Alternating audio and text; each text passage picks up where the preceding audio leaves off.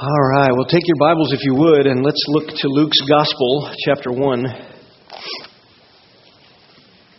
The Gospel of Luke, chapter 1, as we make our way through this wonderful account. And you can already tell that as we head into the Thanksgiving and then Christmas season, we're going to be well prepared because we're just going to continue to cover the narrative as it moves forward. Jump into a couple of other places along the way in the other Gospels. Has there ever been a time in your life when you, uh, in your Christian life, when you're pondering the truths of salvation and suddenly there's a, an overwhelming sense of your own unworthiness that occurs just when you're on your own, just thinking? And then, along with that overwhelming sense of unworthiness, there is the realization, the sobering realization that you deserve judgment.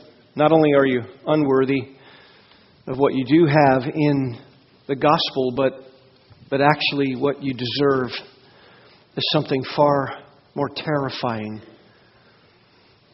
And then, as you ponder the, the thing that you really deserve from this wonderful, holy God, another conviction suddenly rushes over you and kind of makes your hair stand on end, and that is the reality that this holy, true, and living God, the only true and living God there is, the one who created the universe, looked down upon your hopeless and helpless condition, looked upon the vileness that is there that offends him every moment, and instead of doling out justly what he should and what we deserve. Instead of that, this rushing conviction comes over you that you were shielded from that and given its very opposite love, divine love, eternal love, mercy, forgiveness. And then, as that begins to permeate your heart and your mind, that you've been shielded from the holy justice of God and your sin has been covered by His mercy, you begin to realize that He has planned this from before time began, before He created. As we come to the study this morning, that's where we find these cousins, Mary and Elizabeth. That's where we find them. We find them overwhelmed, under conviction, and full of the, the kind of rush that sometimes by the Spirit of God comes over us when we're alone, just pondering the reality that we are unworthy and we deserve justly the crushing horrors of eternal separation from God's love. Only the rebellious sinner wouldn't want God's love. Because if you had no rebellion in your heart that would suppress His grace and His kindness, you would reach for His love, want His love, desire His love, pray for His love. You would reach with all your might and every resource you had to have it so you could be with Him. But as you ponder that you don't deserve it and that you're unworthy to have it and couldn't ever merit it, we find Mary and Elizabeth in the same place you'd be when you begin to realize that you didn't receive it. You didn't receive judgment, but you were given instead love. I've entitled this morning's message, Mighty Yet Merciful, How Could It Be? It's a line from one of my favorite choruses in a choral octavo that was written some years ago. Mighty yet merciful, how could it be the high King of heaven extends grace to me. My sins were many, my merits were none. But you are the mighty yet merciful one. We learned some great insights about what Luke records here, about what happened with Mary and Elizabeth. And we're going to focus on three insights this morning that come from this text, and we'll have to move quickly because I want to say quite a bit about them and draw out some implications. Just follow along as I read from verse 39. Now at this time, Mary arose and went in a hurry to the hill country to a city of Judah and entered the house of Zacharias and greeted Elizabeth. And when Elizabeth heard Mary's greeting, the baby leaped in her womb, and Elizabeth was filled with the Holy Spirit. And she cried out with a loud voice and said, Blessed are you among women, and blessed is the fruit of your womb. And how has it happened to me that the mother of my Lord would come to me? For behold, when the sound of your greeting reached my ears, the baby leaped in my womb for joy. And blessed is she who believed that there would be a fulfillment of what had been spoken to her by the Lord. Mary said, My soul exalts the Lord, and my spirit has rejoiced in God my Savior. For he has had regard for the humble state of his bondslave, and behold, from this time on all generations will count me blessed. For the mighty one has done great things for me, and holy is his name, and his mercy is upon generation after generation toward those who fear him. He has done mighty deeds with his arm, and he has scattered those who were proud in the thoughts of their heart. He's brought down the rulers from their thrones, and he's exalted those who were humble. He's filled the hungry with good things and sent away the rich empty handed. He's given help to Israel, his servant, in remembrance of his mercy, as he spoke to our fathers, to Abraham and his descendants forever. And Mary stayed with her about three months and then returned to her home. We're going to learn some insights Three of them I want to draw out this morning. First of all, we learn what inspires the kind of love God, the kind of worship God loves, rather. What inspires the kind of worship that God does truly love? We're also going to learn how real humility is expressed. When we sometimes talk about humility, we might mistake certain outward surface things as humility, but there's nothing surface about what is expressed here, and it identifies real humility. So we learn not only what inspires the kind of worship God loves, but we learn how real humility is always expressed. And lastly, we're going to learn where faith is grounded. Where is real faith grounded? If you ground it in the wrong place, you're going to have a serious, difficult time understanding and then growing in the Lord.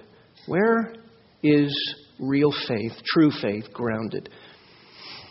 The first insight we come to is the kind of worship God loves. What inspires it? Where does it come from? If you want to worship God and be a worshiper of the kind that He says He wants, as He told the woman at the well in John chapter 4, verses 23 and 24, the Father seeks true worshipers who worship Him in spirit and truth with their whole inside, no desire, no affection that doesn't rise upward in perfect worship. That's who God is seeking. And those who are grounding that worship in truth. It is based in truth, rises from truth, an understanding of truth, and ultimately a belief in that truth.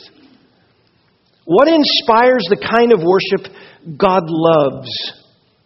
Well, we know why generally or overall Mary is praising God here. She just received some impossible news as the angel Gabriel had given it to her. And you remember it came according to the sovereign timing of God. It was Gabriel's duty to deliver this unfathomable message of undeserved favor upon this young peasant girl.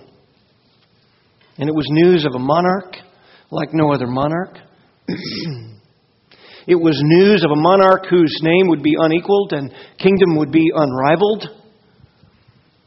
He was a monarch of the character and nature that would be unprecedented, for he would be holy.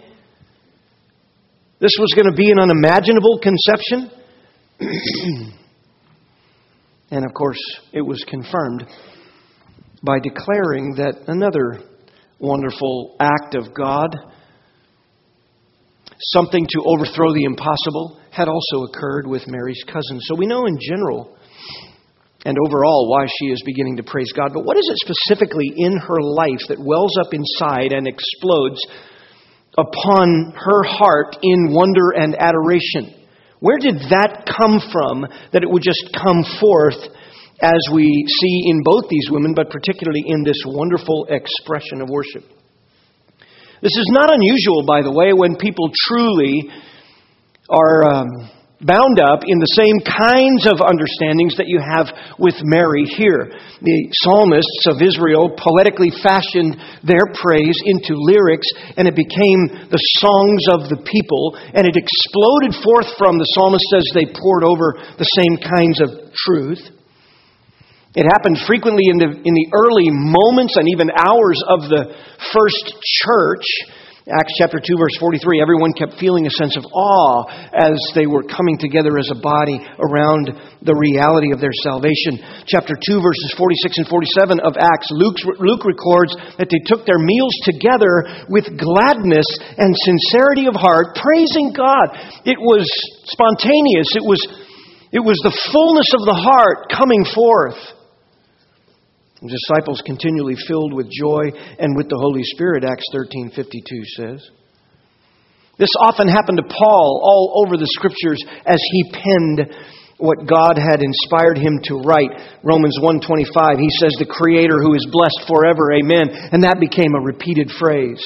Romans 9 verse 5 Christ is over all God bless forever amen. Right in the middle of a letter he just keeps exploding with praise statements that rise to God and end up being a part of the church's psalter or songs.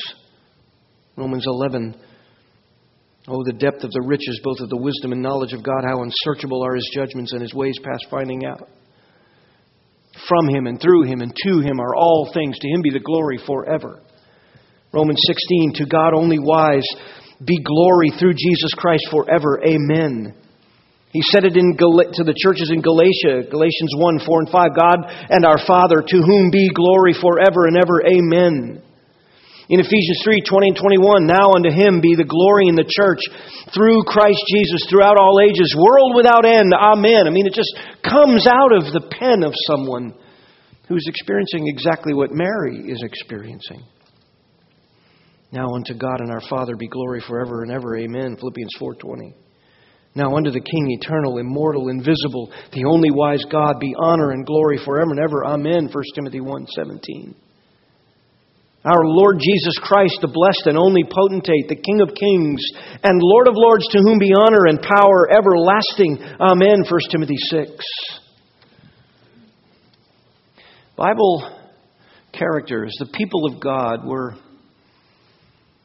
put upon by the Spirit of God. They were, their hearts were dressed and ready and prepared for praise. What specifically is driving this in Mary? Well, this may surprise you, but her worship didn't begin with the thoughts that she expresses here. Because what inspires her praise occurred before this statement comes out of her mouth. And it begins back in verse 38 with what I'll call the obedience of faith. The obedience of faith. Verse 38. Mary said, Behold, the slave of the Lord, may it be done to me according to your word. Now look at verse 39. At this time Mary arose and went in a hurry to the hill country, to a city of Judah, and entered the house of Zacharias and greeted Elizabeth. Mary's praise began with the obedience of faith, where all praise begins. You can come to church and try to crank up worship, with your favorite melody. You can try to get busy putting your hands to some service work, but unless you are obeying in faith, it's going to be difficult. Unless you're entrusting yourself, like Mary, to the promises and plans of God, it's going to be challenging. Unless you're setting aside every lofty notion raised up against the knowledge of God worship is going to be substandard, shallow, superficial. It's going to decline, it's not going to ascend. Mary took every thought captive to the obedience of Christ. She believed. She said, May it be done to me. She trusted the purposes of God and she owned it and got up and prepared and went. This is true faith. This is what brings a heart that is sitting there contemplating the cross and becomes overwhelmed. The reason worship is so shallow in the church today is because the faith is so shallow. You cannot crank up enough emotion to produce genuine worship. Genuine worship is occurring when God is believed. It's a very, very simple act. That's true faith. When you stop desiring to feel a certain way before you can obey God. When you stop demanding circumstances be explained. When you empty yourself of your own perspective and stop arguing and disputing the unfolding providence of God. When you don't hesitate in doubt and then somehow, if you did doubt, you sometimes excuse it with complaints that that indicate you had no other choice. Mary wouldn't do this. She wouldn't excuse doubt. Doubt would be unbelief, be her own doing. True worship of the living God begins with faith. Hebrews 11:6 Apart from faith it is impossible to please God, for he who comes to God must believe that he is. Did you know there is no other explanation than just that? He who comes to God must believe that He is, and then one other phrase, and that He is the rewarder of those who diligently seek Him. Look, if you just believed that He exists as He has revealed Himself, and that He rewards those who diligently seek Him, you don't have to seek anything else. No explanations, no better circumstances, no uh, clue in on life, what He's doing in His providence, how He's working all of His redemption out. You believe that He's the rewarder of those who diligently seek Him. That's what she did. That's what she did. She offered no extenuating conditions to God. Wait, Lord, I need more details. Just a second, Lord. How's this going to affect my dreams and my life plans from here on out? Just a moment, Lord. I know what your word says, but what about my reputation? Think about that. The angel had just told her, You're going to have to say that you're pregnant and you've never known a man. She did not say, What about my reputation? To be aligned with God's purposes and allow God's reputation to cover her was all she wanted. True worship begins when your heart is filled with real faith in the promises of the living God. That's why worship today is so shallow. That's why people have to crank up more aesthetics. That's why they have to manipulate emotions. And how is faith confirmed as real? When you yield to God's word. She went she went. Why does God love that? Because the very first sin committed by Adam and Eve was to demand from God an explanation, or we're going to press through the barrier. Don't eat of the tree or you'll die. I want more explanation than that. I want to press through the barrier. There's something on the other side of that barrier that entices me. Furthermore, there was an affirmation of her faith. Notice what happens. Verse 40 1, when Elizabeth heard Mary's greeting, the baby leaped in her womb. That's interesting. And Elizabeth was filled with the Holy Spirit. Okay, Elizabeth had not been, if, as we don't have any idea that Elizabeth was told about Mary being given this announcement. And Elizabeth is six months pregnant at the time. So Mary shows up, she greets Elizabeth, and the baby leaps in her womb. She's filled with the Holy Spirit, and suddenly all of that revelation floods into her mind. Why? What was the Holy Spirit doing? Was he giving Elizabeth an experience she could take on the road with her? No. He was using Elizabeth as an instrument by which he would affirm her faith, Mary's faith. Mary's faith, notice, she cried out with a loud voice by the power of the Holy Spirit Blessed are you among women, and blessed is the fruit of your womb. There it is. That's what Mary hears, first thing she hears. She comes in, Hi, Elizabeth. The baby leaps in her womb. Elizabeth stands up and cries out with a loud voice, Blessed is the fruit of your womb. And how has it happened to me that the mother of my Lord, where'd that information come from? From the Holy Spirit.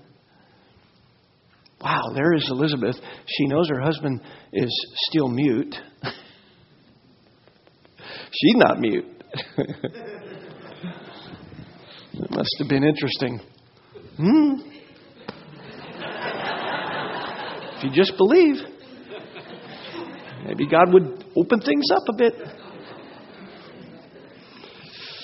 Elizabeth's not mute. She immediately is filled with the Holy Spirit. She stands up and she cries out with a loud voice, Blessed is the fruit of your womb. Blessed are you among women. And how is it that it happened to me? There's humility here. How is it that it's happened to me that the mother of my Lord would come to me?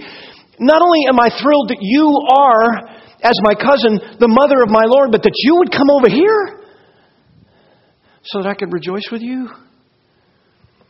And notice, how does she know that? Verse 44 But behold, when the sound of your greeting reached my ears, the baby leaped in my womb for joy. She knew why her baby moved. She knew why John the Baptist moved. Because he was a prophet from his mother's womb, and he leaped. And this was revelation flooding into her mind from the Holy Spirit. And notice the confirmation here, the affirmation of Mary's faith. And blessed is she who believed that there would be a fulfillment of what had been spoken to her by the Lord. So now Elizabeth knows Mary had something spoken to her by the Lord. She knows the result. It's the Lord in her womb, and she knows that Mary's faith is real because she showed up What's the sweet of the Holy Spirit affirming to her? You say, Well, I wish I could have that experience. Listen, the same Spirit that filled Elizabeth is the same Spirit that wrote the Scriptures. People say to me all the time, Oh, I, I just don't know if my faith is real. Go to the Scriptures. You want affirmation? Go to the scriptures. You want affirmation? Look for the power of the Holy Spirit in your life. When you shed your own experience and your own perspective and you believe God for what He says. You want faith that's affirmed? Believe what God says. Get rid of your own arguments. and trust yourself to it. And then listen to its affirmation of your faith. It's the same Spirit and you have the Spirit living within you as a believer, He will fill your heart with that rush, that overwhelming sense of joy and affirmation. You say, but I still doubt. That's because you refuse to believe. You still want something that God isn't giving. You still want your own convincing. You want God to do something that convinces you. Stop that.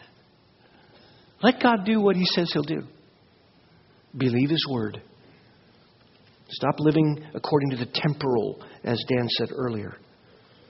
Look to the eternal.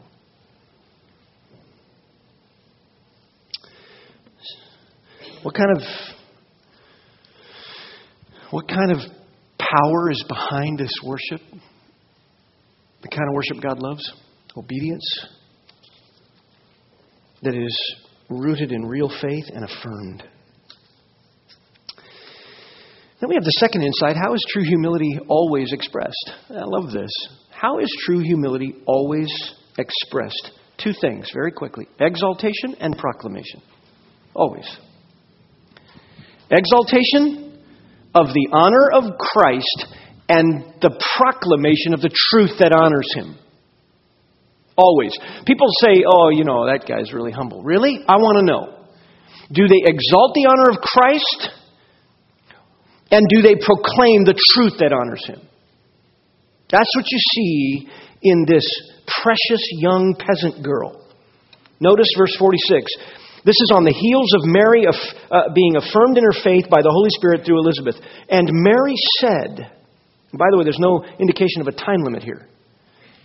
It just happened right on the heels of Elizabeth crying out with a loud voice. And so Mary said, My soul exalts the Lord, and my spirit has rejoiced in God my Savior.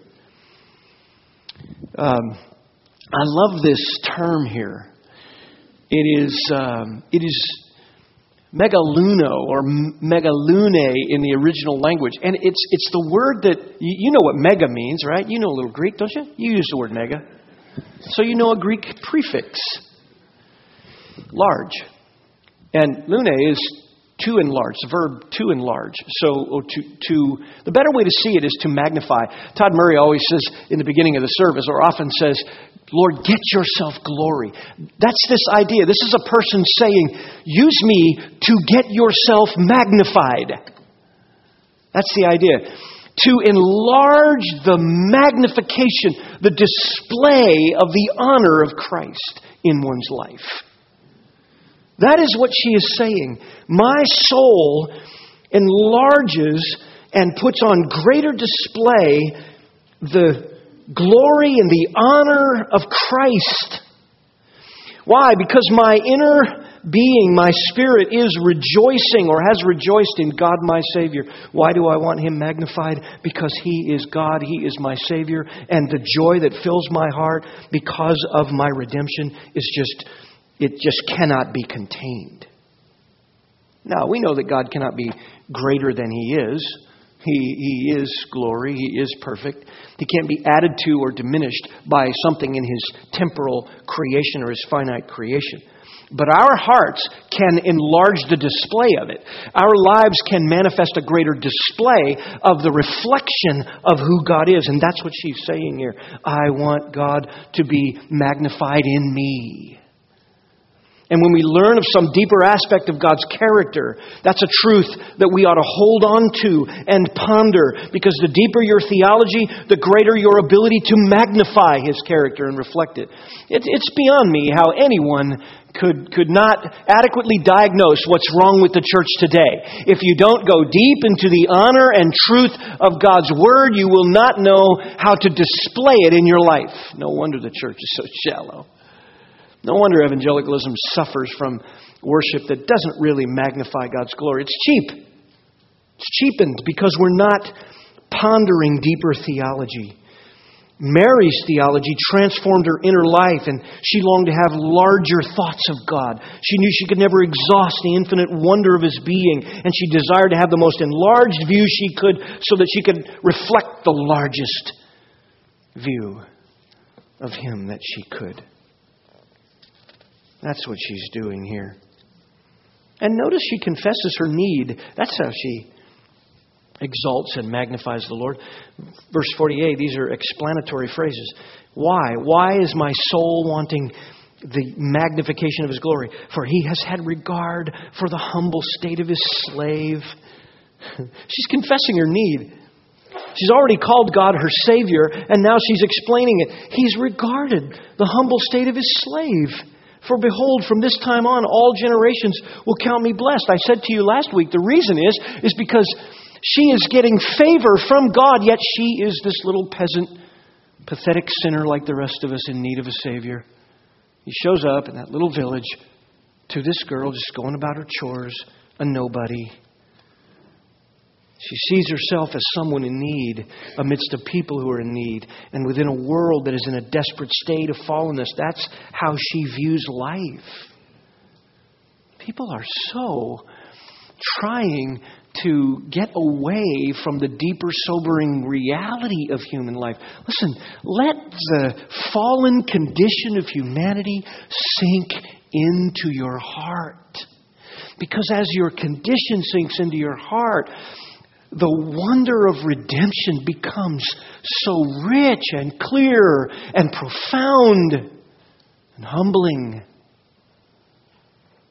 People try to run from conviction. I would never run from conviction. I don't want to do that. If it's God's word convicting me, I don't want to run from that. People say, I want to feel good when I come to church. Really? Well, okay, so you had your favorite donut. Who cares? So now you feel good. I want you to to know the glories of redemption. So you, you must own what Mary owns here. She confesses the need and owns it. Jesus said in Matthew 5, Blessed are the poor in spirit. What does that mean? Who know they're spiritually bankrupt. Bankrupt. I have nothing. Nothing of my own I bring, simply to the cross I cling. That's it merits are none. Psalm 34:18 The Lord is close to the brokenhearted and saves those who are crushed in spirit. God is opposed to the proud, but gives grace to the humble.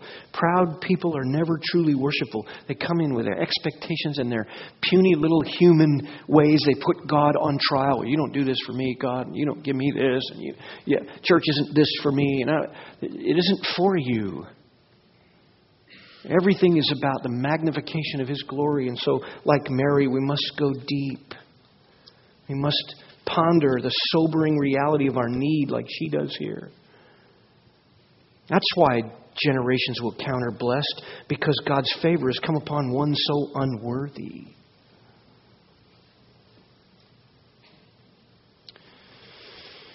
Notice the proclamation the proclamation, verse 49 For the mighty one has done great things for me. this song, by the way, is composed of all kinds of allusions to the Old Testament and a couple quotes. It follows the same form that, of the song that was sung by all the young women in Israel Hannah's song, which you remember from 1 Samuel 2, when Samuel was born, Hannah then burst forth in this wonderful song. And this follows the similar pattern. But then Mary even quotes Psalm 103 and Psalm 107. She says, His mercy is upon generation after generation toward those who fear Him. And then verse 53, He has filled the hungry with good things. This is this is the proclamation of God's willingness to come and the proclamation of His mightiness to accomplish it. And we'll see that in the last insight here in just a moment, but here what you have is the exaltation of and magnification of God's glory, and then you have this proclamation of His truth. Humble people speak the Bible. Humble people magnify the honor of Christ and they, they love to protect, to proclaim, to uphold, to clarify, to understand the truth that honors Christ. Churches that uphold the Word of God and walk their people through it and equip us in its clarity that want to know what it truly says, that want to submit to its implications, that ask God to bring conviction from what we read, that read it, that apply it, that exhort people in it. That is the proclamation of truth.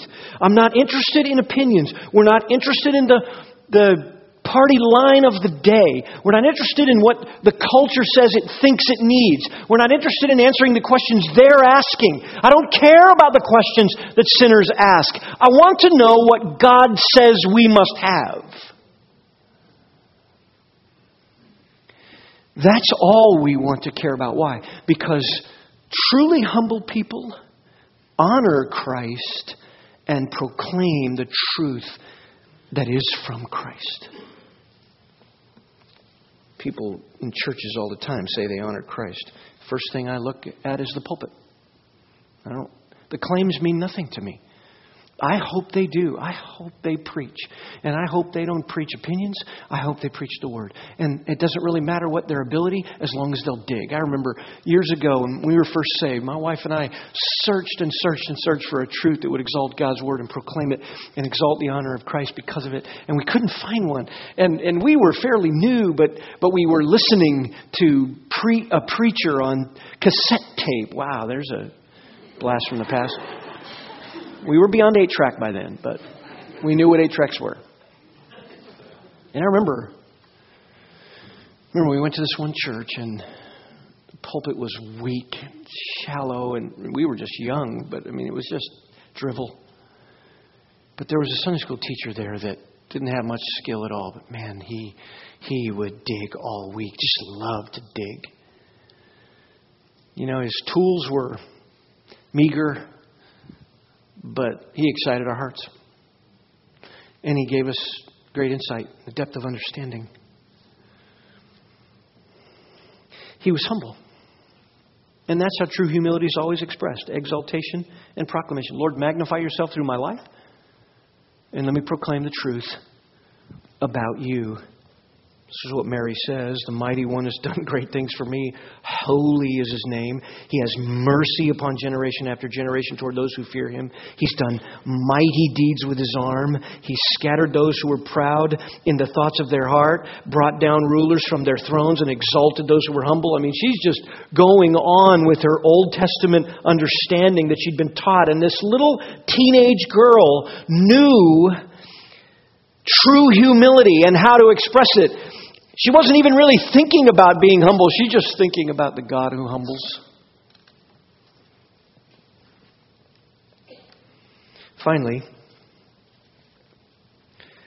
not only do we learn what inspires the kind of worship God loves and how true humility always is expressed, but where true faith is grounded. Where true faith is grounded. Verse 54 He has given help to Israel, his servant, in remembrance of his mercy. As he spoke to our fathers, there it is, to Abraham and his descendants forever. Here is where true faith is grounded in divine promises and divine power to carry them out.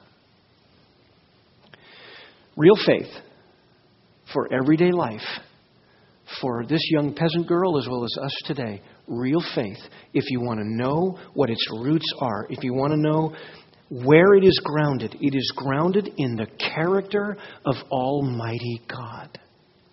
It's not grounded in how his unfolding circumstances are assessed by us. It's not grounded in what we think about what we know or don't know. It's not grounded in what we uh, would like from God but feel limited. Faith, true faith, is not grounded in, listen, experience. It's not grounded in your experience. It's not grounded in my experience. It's not grounded in my memory of what happened when this occasion occurred. It's not grounded in any temporal human understanding of anything, let alone some existential sensation that I had. Faith is not grounded in the subjective. Real faith is grounded in the promise of Almighty God. Why? Because God God is perfect. He doesn't promise things He won't do. When you believe God like that, you're saying to God, I trust who you are. I don't care what I think about what you're doing. I don't care what the world says about what you are or aren't doing. I don't care what they say about whether you're believable or not. I don't really care about whether I have some list of experiences that I had that give me proof that you actually do act in my life. I'll tell you, the whole subjective, charismatic notion that somehow you can have these experiences and then use those to put God on trial. Well, I know God's real because He did this. Listen, if the Scriptures tell you He does that kind of thing, then it's the Scriptures. The very promise of Almighty God, because of its objectivity, that grounds you, not your view of it. Somebody says, Well, I think this. okay, great. Welcome to the world of human opinions. Well, I feel this. I'm glad you feel that. How do you know, by the way? It's subjective. How would you really know?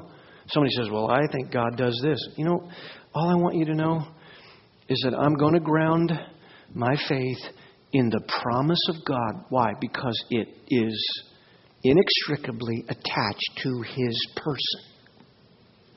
And I know this if I know anything. God is trustworthy. I'm not. Are you trustworthy?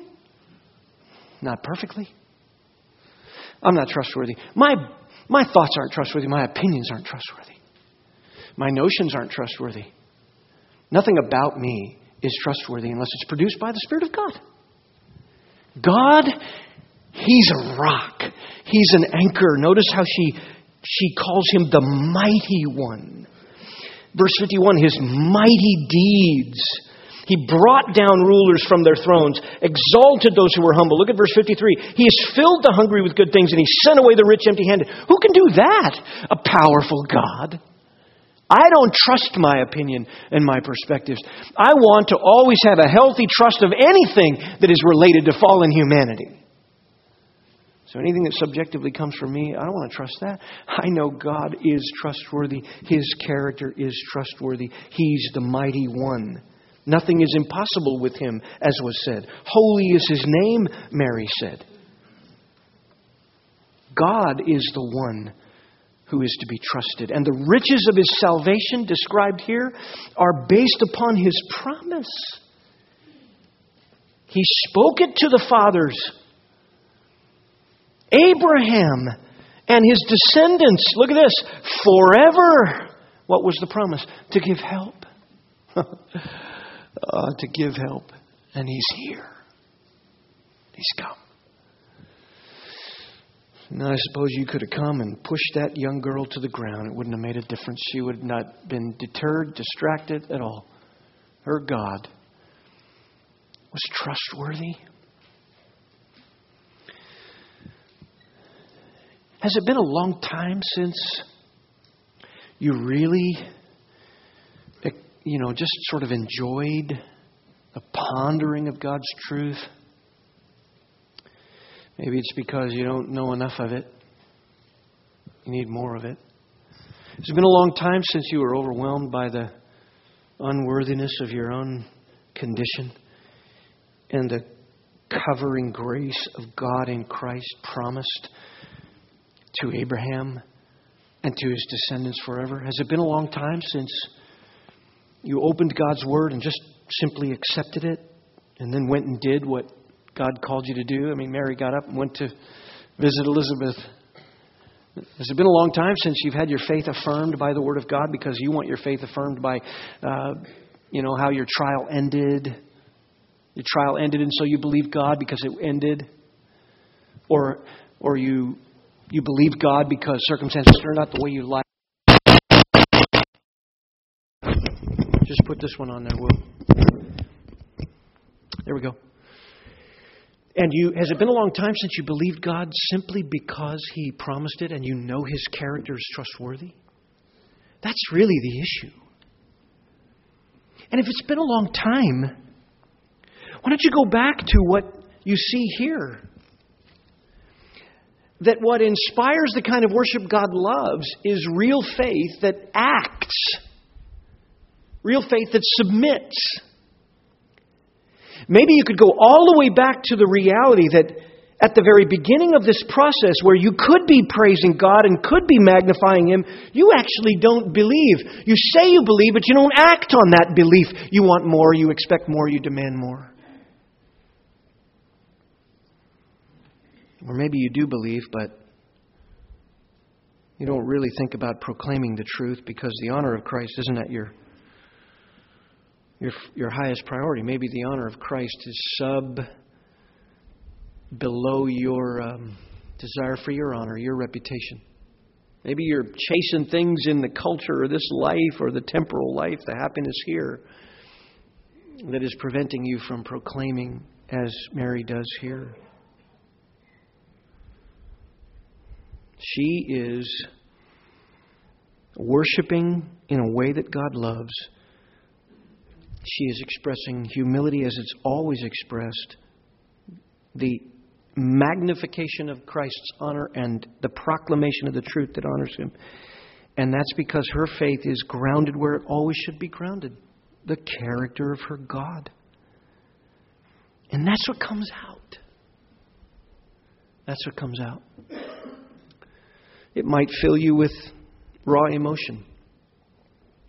It might not fill you with anything but sober, quiet heartedness.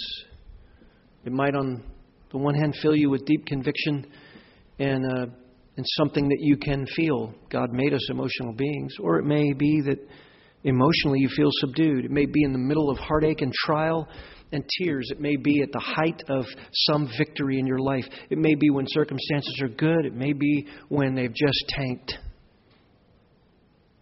But God's character does not change. Because you know God is mighty, yet merciful. How can it be? That the high King of heaven extends grace to us. So, as a church, God does want us.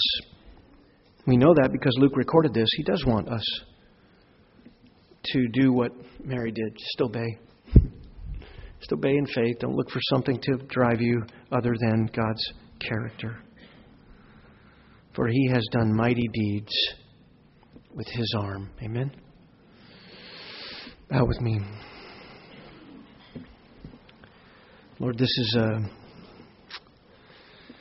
wonderfully sobering and humbling and exciting text of Scripture. All this came out of this sweet teenager. And how sad our lives have been when we think back of the years that it took to cause us to be serious about the truth. And here we have the Spirit of God, the same one that filled Elizabeth, the same one that drove Mary's heart, same Spirit that sent Gabriel, the same Spirit that wrote the truth, is living within us as believers. We make excuses as to why we can't worship like this. Lord, help us. Help us magnify you greatly. And to stop demanding things from you, but believe your character. And to know that when we come to you, we are to believe you're the rewarder of those who seek you. Lord, we pray that you'd produce in us humility, this kind of humility, that it would manifest itself in the proclamation of the truth that honors you and, the magnification of your character in our lives. May we look like you and begin to serve as you served us. And when someone asks us to make a defense for the hope that's within us, may we not hem and haw and try to gloss over the clear truth of redemption, but just simply say it as Mary said it. For you have done great things, and your arm brings down the proud and exalts the humble. You've promised it, and you are bringing it to pass. And this teenage girl only knew the front end of it, and we see everything that you had planned. And as we wait for all that is yet to unfold, may we be like her and simply believe it because your character. Never doubt. And then, Lord, explode it forth in praise within our hearts, we pray, so that we become those who rejoice in all things, no matter what, that we might never lose sight of our unworthiness and this great work of redemption that you've brought to each one of us by granting us faith and repentance and giving us Christ our Savior. We petition you with these things in your precious name. Amen.